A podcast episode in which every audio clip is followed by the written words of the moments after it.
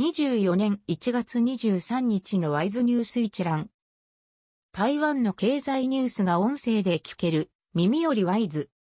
こちらではトップニュースとその他ニュースのタイトルをまとめてお届けします。トップニュースは23年12月輸出受注16%減、上半期は回復見込めず。経済部統計書が22日発表した2023年12月の輸出受注総額は438億1000万米ドルで、前月比13.5%減少、前年同月比16.0%減少した。わずか1ヶ月で前年割れに逆戻りした。24年1月の輸出受注は前年同月比15から20%減少し、400億米ドルを割り込むと予測した。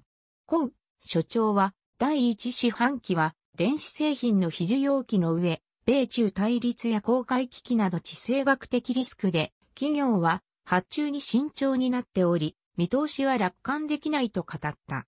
末端需要が回復するのは下半期になると予想した。23日付経済日報などが報じた。その他ニュースのタイトルは、フォルモサプラスチックスが台湾徳山株50%取得、半導体用イソプロピルアルコールで協力拡大。TSMC の1.4ナノ工場、台中に建設化。エノスター、マイクロ LED 量産2年延期へ。テレビ用、パネル価格、2月から上昇化。話題の音声デバイス、AI ピン、ペガトロンが生産受託化。方向鋼鉄、6週ぶり値上げ。スマート機械など税軽減延長化。産業送信条例改正を計画。気粒子のブリーズ東岸、大勢のフードコート入居へ。お年玉用、診察、2月から交換受付。エバー航空のスト券確立、実施日、発表前は旅行保険有効。エバー航空のスト券確立、24日の労使、合意目指す。